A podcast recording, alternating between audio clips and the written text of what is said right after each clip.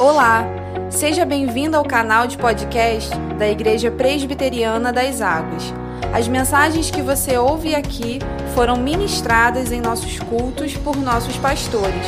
Deus te abençoe poderosamente.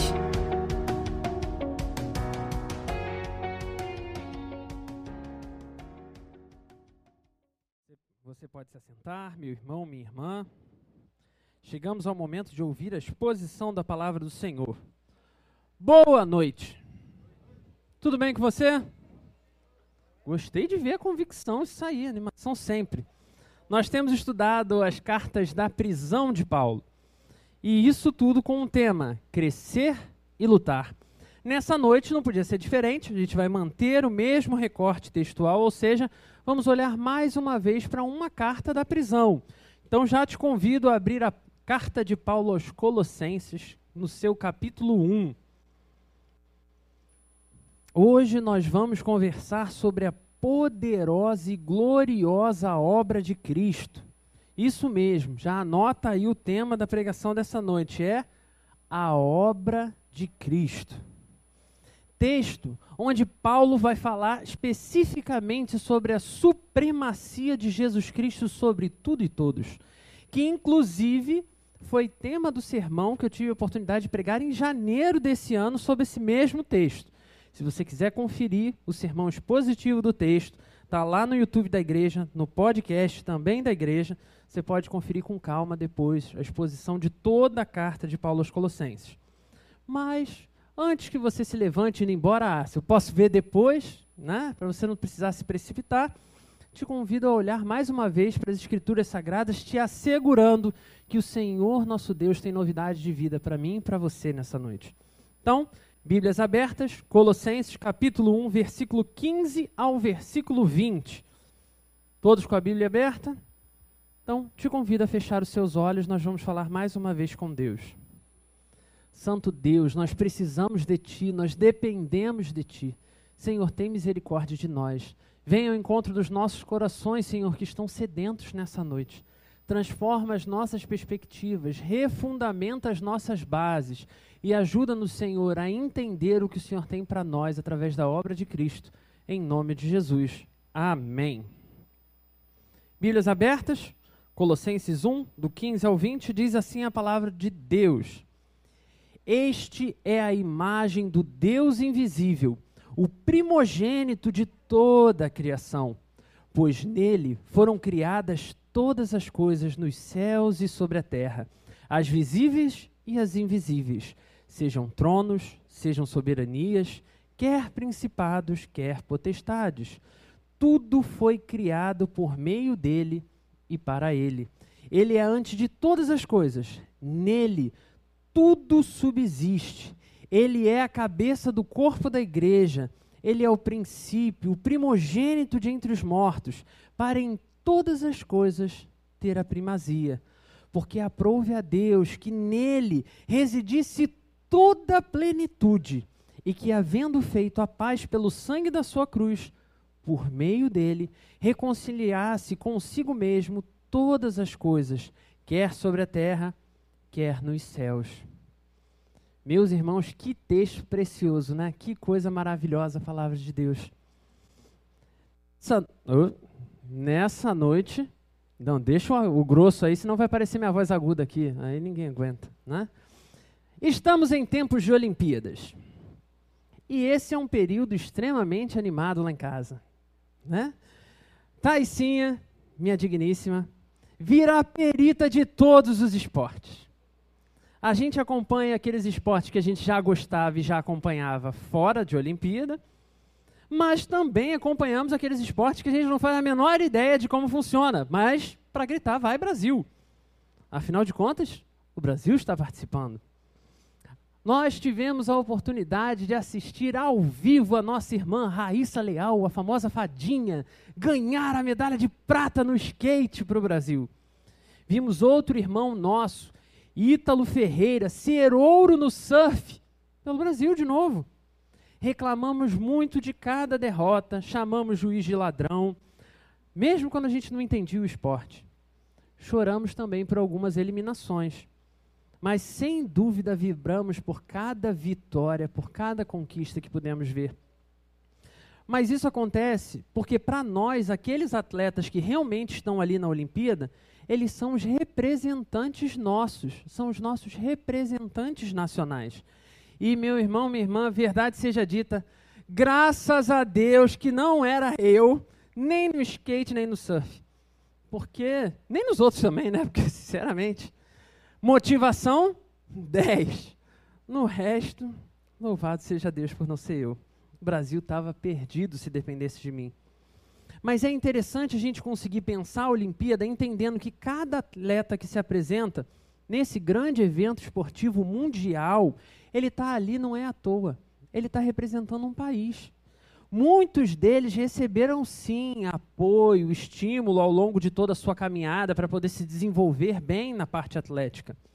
Outros, no entanto, apenas ganham aquele tapinha nas costas dizendo: vai meu garoto, vai minha garota, mas tem que trazer uma medalha.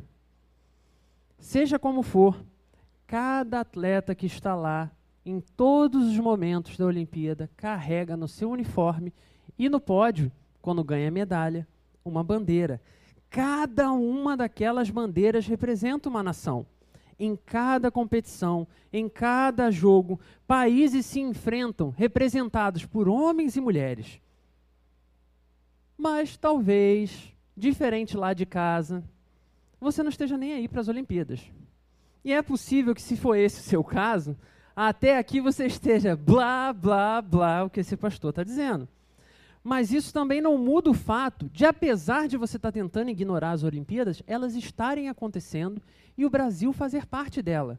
Inclusive com as pessoas que estão representando você naqueles esportes, naquela competição. No entanto, como eu já falei, talvez você não goste da Olimpíada, eu queria te convidar a trocar um pouquinho o foco. E é aqui que eu vou tocar na ferida.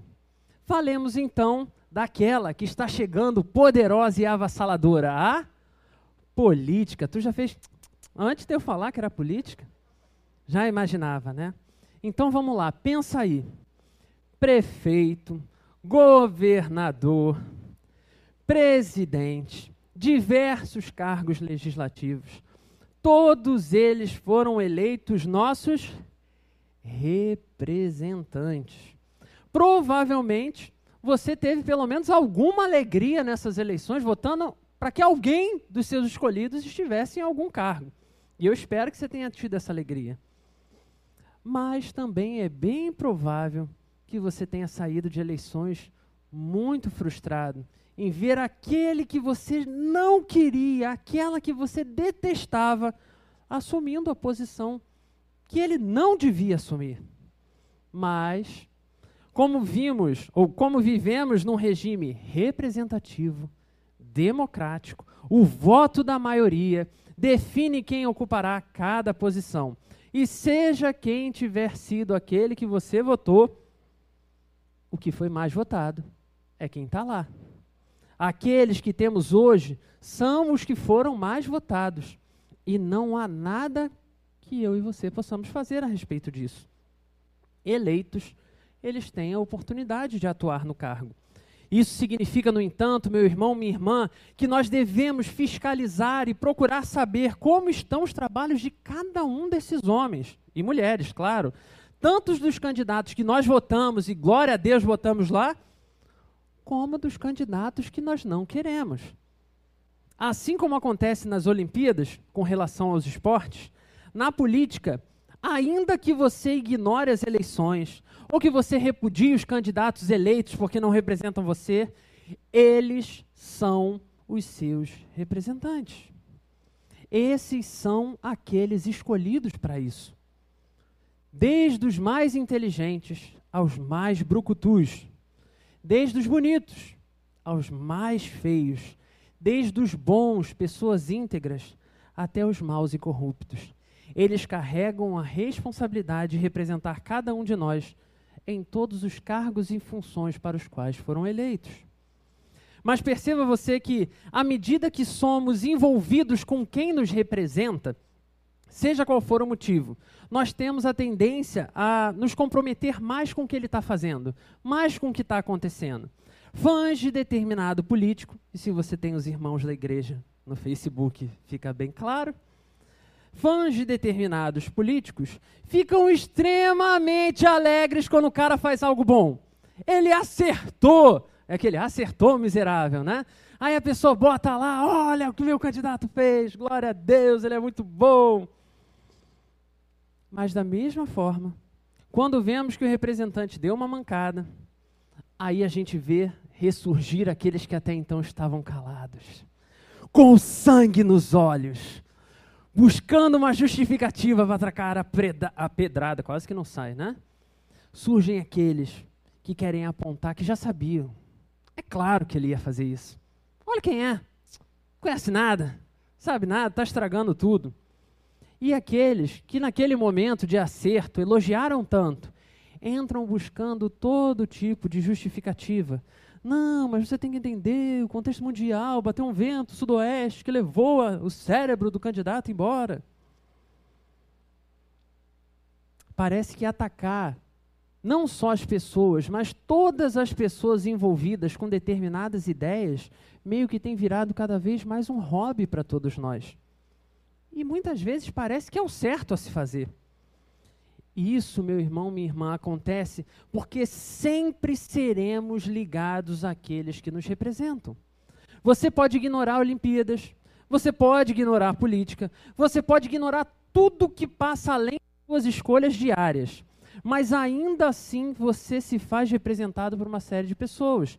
E por causa dessas pessoas e das decisões de cada uma dessas pessoas, muitas vezes você pode sim, mesmo ignorando a Olimpíada, ganhar alguma medalha, ainda que você desvalorize isso. Mesmo assim, mesmo ignorando a política, se eles votarem que deve ter mais impostos, você será obrigado a pagar. Nesse sentido, na origem de todas as coisas, quando olhamos para as Escrituras, vemos o relato bíblico exato de tudo começando. Encontramos dois personagens criados pelas próprias mãos de Deus e colocados num lugar perfeito chamado Jardim do Éden. É importantíssimo, irmãos, a gente olhar para esse relato criacional e entender que eles foram colocados num lugar perfeito, absolutamente perfeito. Não existia mal, não existia mentira, não existia sofrimento, não existia nem mesmo a morte. Mas essa mesma narrativa que descreve a origem de todas as coisas diz que Deus deu uma série de orientações para aqueles homens e mulheres, para aqueles que representavam toda a criação. E você pode acompanhar na sua Bíblia temos dois relatos importantes da nossa criação. Um registrado em Gênesis capítulo 1, do 27 ao 31, e outro relatado no capítulo seguinte, no capítulo 2, versículos 16, 17 e 19. Foram dadas três tarefas para os nossos representantes, aqueles que representavam toda a criação das mãos de Deus. Primeira orientação: sejam fecundos e encham a terra. Ok? Acho que essa você já sabia, né? Nenhuma novidade. Segundo, comam de todos os frutos da terra, viu? Não tinha carne. Menos a árvore do conhecimento do bem e do mal. Terceiro, deem nome a todos os animais. Se você acha que algum nome é difícil de falar, a culpa foi de Adão e Eva. Durante algum tempo, a Bíblia nos permite olhar para o que estava acontecendo e entender que esses nossos dois representantes fizeram certinho o que tinham que fazer. Eles cumpriram o que Deus esperava deles. Mas esses nossos representantes decidiram tomar novos rumos. Sabe quando o cara já está na posição há muito tempo e aí ele já está seguro para, né? Agora é a minha vez. Vou dar uma pernada financeira aqui. Adão e Eva também acharam que podiam fazer isso. E é o terceiro capítulo da Gênese da história de toda a humanidade que vai contar como isso aconteceu. Esses primeiros representantes, Adão e Eva, orientados pela serpente, decidem então desafiar o Deus Todo-Poderoso e achar que eles podem escolher melhor do que Deus. Desobedeceram, traíram, mentiram. Nós podemos amarrar diversos pecados a essa única decisão de comer o que Deus proibiu de comer. Então, porque eles tomaram essa decisão, como nossos representantes, surge uma punição de Deus. para a vida desses nossos irmãos. E isso você vai encontrar em Gênesis, capítulo 3, versículos 14 ao 19, que diz: Então o Senhor Deus disse à serpente: Visto que isso fizeste, Maldita és entre todos os animais domésticos, e o és entre todos os animais selváticos. Rastejarás sobre o teu ventre, e comerás pó todos os dias da tua vida. Porém, inimizade entre ti e a mulher, entre a tua descendência e o seu descendente. Este te ferirá a cabeça, e tu lhe ferirás o calcanhar. E a mulher disse: Multiplicarei sobre modo os sofrimentos da tua gravidez. Viu, minha irmã? Se você passou por isso, a culpa era da Eva. Em meio de dores darás a luz a filhos. O teu desejo será para o teu marido, e ele te governará. E a Adão disse: Visto que atendeste a voz da tua mulher e comeste da terra que eu te, te ordenara não. Opa! Comeste da árvore que eu te ordenara não comesse, maldita é a terra por tua causa. Em fadigas obterás dela o sustento todos os dias da sua vida, e produzirá também cardos e abrolhos, e tu comerás a erva do campo. No suor do teu rosto comerás o teu pão, até que tornes a terra, pois dela foste formado, porque tu és pó, e ao pó retornarás. Por causa dessa representação, todos nós fomos condenados por causa do erro de Adão e Eva todos, dos homens aos animais, cada vegetal, cada mineral, toda a criação foi amaldiçoada por aqueles que foram escolhidos para representar a criação de Deus. Independente de você crer nisso ou não, Adão e Eva são os seus representantes naturais. Você pode até mesmo tentar ignorar Deus e a sua santa palavra. Você pode tentar colocar outros personagens, outras coisas no lugar de Deus mas você vive essa vida marcada pelo pecado por causa desses dois personagens. Como eu ouvi de uma professora, quando eu era criança na igreja, ela dizia assim: Ah, gente, quando eu chegar no céu, Adão e Eva me devem muitas explicações. E aí, Filipinho, filho de pastor, que gosta de perturbar as ideias de professor, né? Tá aí Taicinha para provar, né? É porque eu dou aula para ela, gente, tá? É? Falei assim, quem disse que Adão e Eva estão no céu? Toda essa miséria, toda essa desigualdade, toda essa corrupção, todas essas doenças, males, tudo o que acontece de ruim no seu dia, só acontece por causa desse fato. É exatamente por isso que Paulo vai escrever em Romanos capítulo 3, versículo 23, dizendo: Todos pecaram e destituídos estão da glória de Deus. Todos nós. Cada um de nós está destituído. Isso significa o quê? Separado para sempre, afastado, impossibilitado de se aproximar novamente da glória de Deus. Somos pecadores miseráveis. Mas mesmo em meio àquela maldição proferida por Deus aos nossos primeiros representantes, acontece também uma promessa de redenção. Observe, porém inimizade entre ti e a mulher, e vem para a serpente, é no meio da palavra para a serpente, entre a tua descendência e o seu descendente. Este te ferirá a cabeça, e tu lhe ferirás o calcanhar. A representante capital de todos nós e a representante capital do mal estão relacionados nessa sentença. Todo pecado, toda morte, toda corrupção, todo mal, todos serão vencidos pelo descendente da mulher. Mas tem uma condição: esse filho da mulher também será ferido por esse poderoso mal. E é aqui que surge um novo representante capital. Um descendente da mulher nasceria e seria capaz de vencer todo o pecado e todo o mal. Jesus Cristo, nosso Senhor, ele é esse único representante capital capaz de vencer a morte.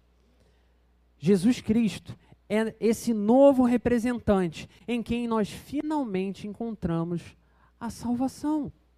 Jesus Cristo é esse glorioso descendente de Eva, em quem teremos um novo acesso à glória de Deus. Mas tem uma seríssima questão sobre que Jesus é esse. Quem é esse Jesus que Paulo fala aos Colossenses? Quem é esse Jesus descendente da mulher para restaurar todas as coisas? O Jesus Cristo judeu? O Jesus Cristo católico?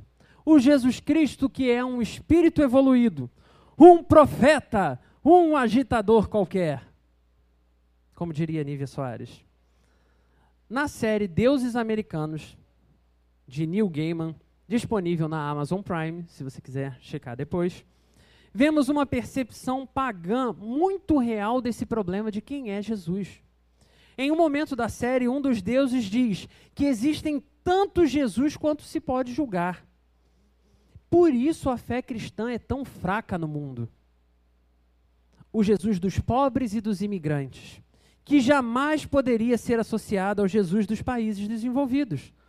Mas também tem um outro Jesus, o Jesus dos puritanos e proprietários de terras, que não permitia beber ou mentir, mas permitia agredir a esposa e abusar fisicamente dela. Entre outros modelos cada vez mais bizarros, que apenas se, apro se apropriavam de pequenas partes do nosso grande Jesus e botavam um monte de coisa aleatória no pacote. Todas as vezes, irmãos, que recortamos apenas um pedaço de Jesus, abrimos mão do todo da sua tão grandiosa glória perdemos a sua gloriosa ação redentora sobre nós. Esse Jesus que encontramos em Colossenses não pode ser enquadrado como um Jesus apenas de uma área da minha vida ou da sua, ou apenas de um grupo de pessoas dividido por classe social, por cor de pele, por nacionalidade ou por qualquer outra coisa que seja.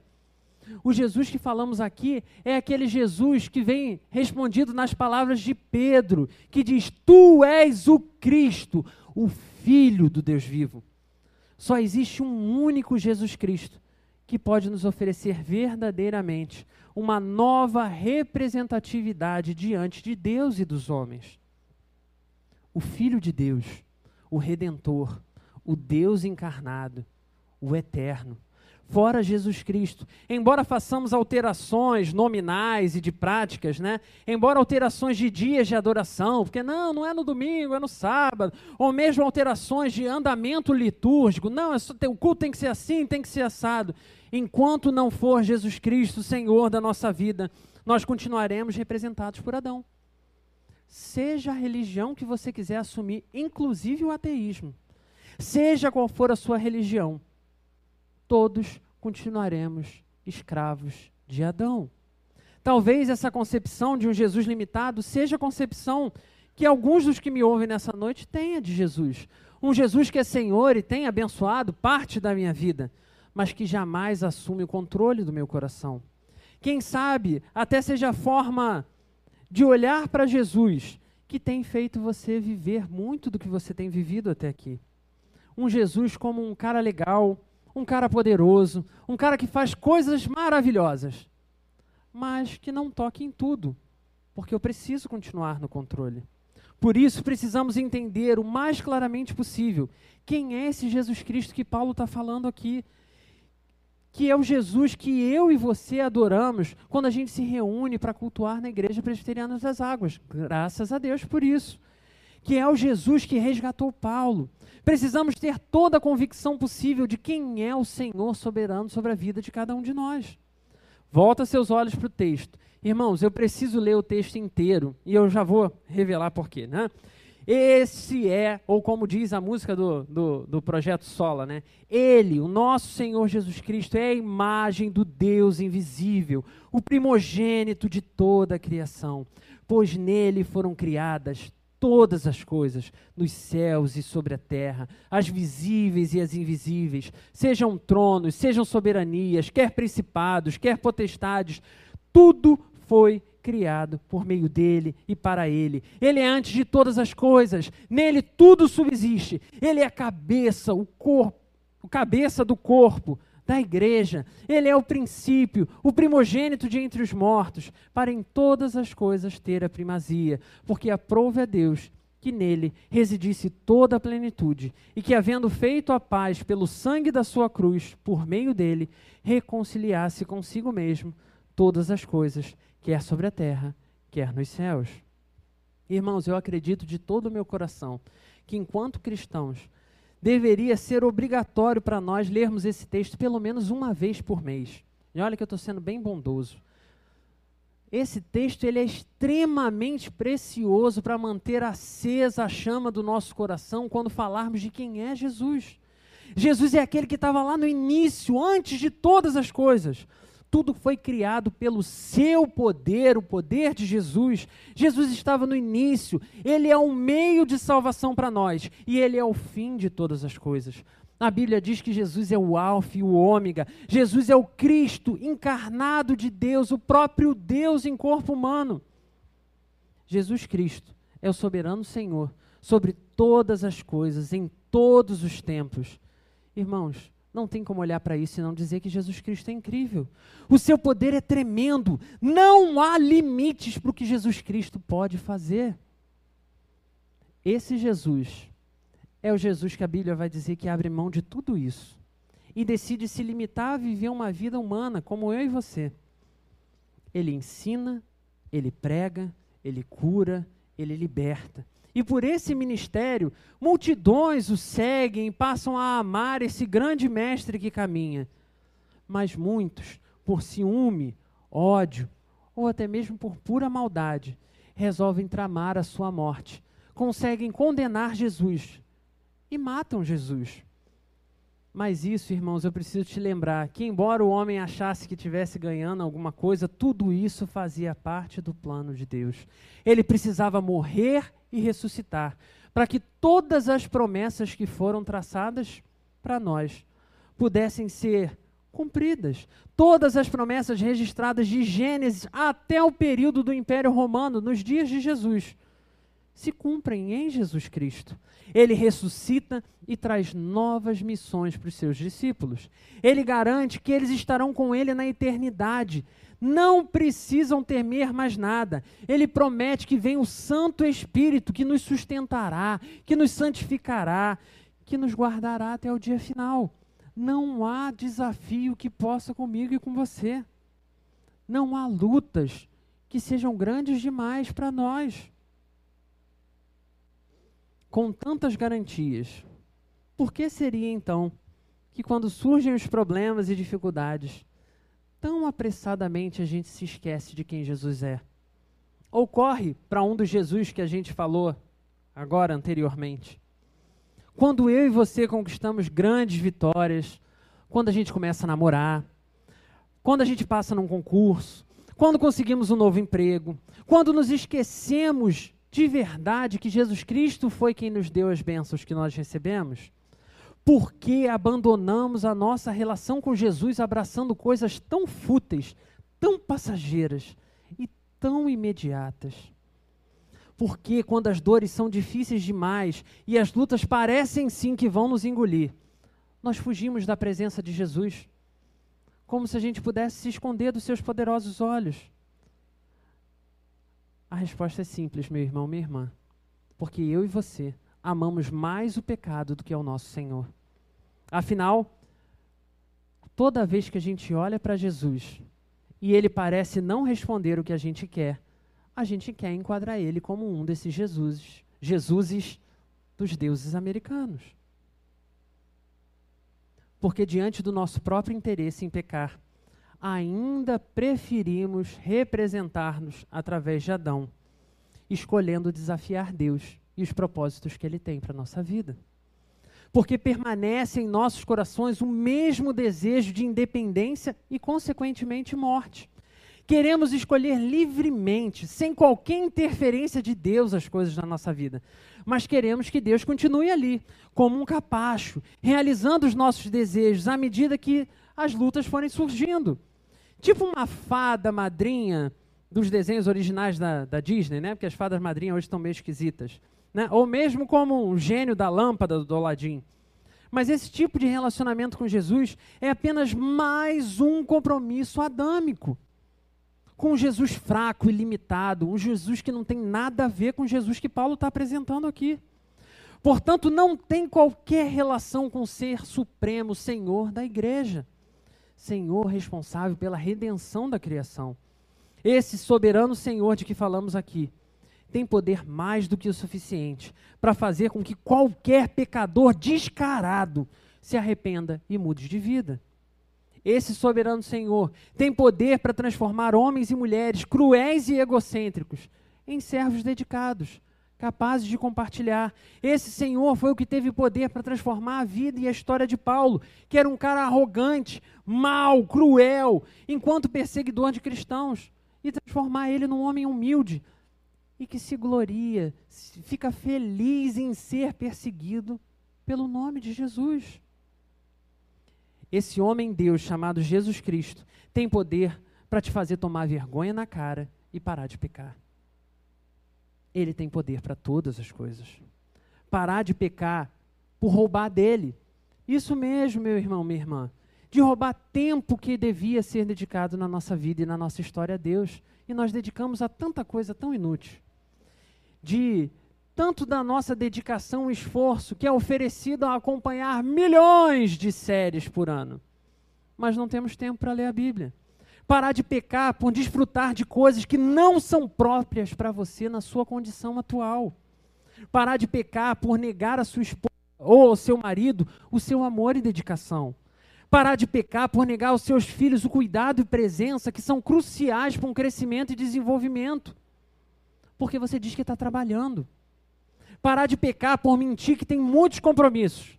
E por isso que você não está participando das coisas na igreja. Quando, na verdade, tudo que você está fazendo é priorizar e alimentar quem é o verdadeiro dono do seu coração, o seu ego gigante. O meu Deus tem poder para fazer servos inúteis, úteis para a sua glória. Você não é uma exceção, não importa o que disseram para você. Aquela pessoa que te persegue e te faz mal também não é uma exceção. Jesus pode transformar a história de todos os homens e mulheres. Isso acontece assim até hoje, porque na verdade, no fundo, no fundo, todos nós acabamos representados em Adão. Por isso o pecado é tão fácil e natural para nós. E amamos ser representados por ele, mais do que por Bolsonaro ou Lula.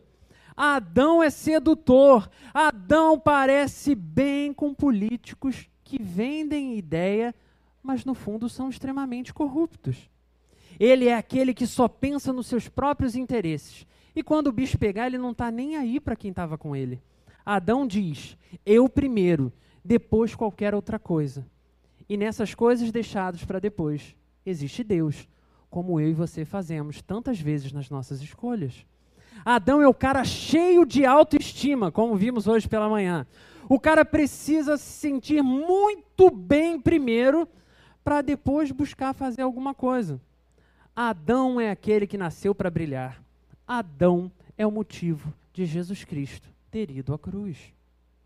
Mas infelizmente, irmãos, muitas vezes a gente acaba falando muito do que Adão é e ignoramos aquilo que Adão não é. Por isso que todo o nosso fascínio pelo que Adão é faz a gente achar que vale a pena alguma coisa com Adão. Adão não é salvador de ninguém, porque ele só está preocupado com a própria salvação ainda que ele esteja dando passos largos para a sua missão. Adão não é capaz de se salvar, o que dirá salvar mais alguém? Adão não alcança a salvação sozinho. Ouça bem, não existe nenhuma esperança para Adão, como não existe nem para mim, nem para você. Caminhar como Adão nos garante o final que foi proposto para Adão. Isso é, um final de maldição e um final de morte. Mas, uma vez que entendemos o grande desfeito dos, dos feitos de Jesus, desfecho dos feitos de Jesus, ele arranca de nós toda e qualquer marca de Adão e restaura em nós a perfeição para o qual eu e você fomos criados. Jesus é o nosso cabeça. Jesus é o cabeça da igreja. Jesus não carrega homens e mulheres representados por Adão para estar no corpo de Cristo, precisa estar inteiramente representado por Jesus Cristo. Esse bando de Adão que anda dentro da igreja são aqueles que o próprio Cristo apresenta como joio, que no dia final será separado de todos aqueles que pertencem a Jesus. Andam como cristãos, parecem cristãos, mas são meros adãos. Jesus Cristo precisou ir à cruz, porque eu e você até então éramos esses caras. Mas porque ele morreu, porque ele ressuscitou, todo aquele que se identificava com Adão, ao se deparar com a glória do nosso Senhor, tem a oportunidade de de novo crer nele e nele receber a vida eterna. Essa vida eterna precisa refletir no nosso aqui, na nossa vida agora. Meus irmãos, há esperança então para nós em Jesus Cristo, mas só há esperança verdadeira para aqueles que entendem que na vida cristã não há mais nenhum espaço para desculpas de Adão. Não há para cristãos em Jesus Cristo desculpa de que a carne é fraca. Na vida do cristão há sim lutas, e por muitas vezes eu e você vamos cair, e eu não estou dizendo o contrário disso. As quedas podem vir e dói. A gente se sente nada, se sente perdido, se sente um Adão desgraçado no pior problema, não, na pior significação da palavra desgraçado, um Adão sem qualquer graça de Deus. Mas é onde Adão tenta se justificar dar ali aquelas pernadas para, não, eu estou pecando, mas um cristão olha que caiu e significado em Jesus, resgatado em Jesus, entende que é necessário se arrepender. E uma vez arrependido, é necessário buscar acertar para não mais repetir os mesmos erros. Por isso podemos dizer que a obra de Cristo foi uma obra perfeita. Essa obra perfeita nos cobre de perfeição e não é uma, uma perfeição parcial ou de apenas um pedaço da sua existência. Cristo nasceu homem, como eu e como você, cumpriu a promessa e derrotou a serpente. Ele foi ferido mortalmente por essa serpente. Ele morreu, ele foi sepultado, mas ele ressuscitou para a glória de Deus. Jesus Cristo o primogênito dos mortos, o primeiro ressuscitado em perfeição para a eternidade, nos garante que, uma vez fazendo parte do seu reino, através de toda a sua obra perfeita, nós somos feitos novas criaturas. Enquanto nova criatura, meu irmão, minha irmã, nós não podemos mais sentir prazer em viver uma vida de pecado. Enquanto nova criatura, não podemos mais viver dando desculpa como a gente fazia antes é falta de tempo, é problema de saúde, sei lá o que, que você tem usado. Enquanto nova criatura, nós nos agarramos ao nosso representante, nos arrependemos e buscamos caminhar como ele, para a glória de Deus. Pois é o nosso Senhor que nos resgatou, que nos levanta em cada queda, ele nos renova a cada manhã. Esse Jesus é o que vem ao nosso encontro e nos ajuda a cada dia da nossa história sermos menos parecidos com Adão e cada dia mais parecidos com Jesus Cristo. Mas eu preciso então te perguntar: e você? Quem é o seu representante capital? Um medalhista? Um atleta de outro país? Afinal de contas, né, Brasil, né? Muito fraquinho. Seria o seu representante capital então um político? Ao pensarmos salvação eterna, só existem dois possíveis representantes e não tem nenhum outro relatado na Bíblia. Quanto a todos os outros representantes, meu irmão e minha irmã, eu e você, enquanto cristãos, somos plenamente livres. Você está ouvindo? A gente vai chegar às eleições e você é livre, meu irmão. Graças a Deus por isso. Somos plenamente livres para avaliar, para julgar, para pedir a direção de Deus e tomar a nossa decisão de quem vai representar a gente em cada área. Nós não temos o direito divino de condenar nossos irmãos porque escolhem ou porque votam diferente de nós. Sai desse lugar. É sério, meu irmão, minha irmã, que já é tão difícil a gente dar conta da nossa vida e você ainda quer julgar que o outro está decidindo errado? Mas assim como a gente não pode julgar as escolhas dos outros dessa forma, nós também não podemos decidir com pouco caso ou com negligência, como faria mais um Adão. Mas devemos decidir com responsabilidade e com fé, que é como age um verdadeiro cristão. Entendendo que todas as coisas ocorrem para o bem daqueles que amam a Deus. Por isso, Jesus está soberano sobre todas as coisas. governando e conduzindo, apesar das desgraças que acontecem.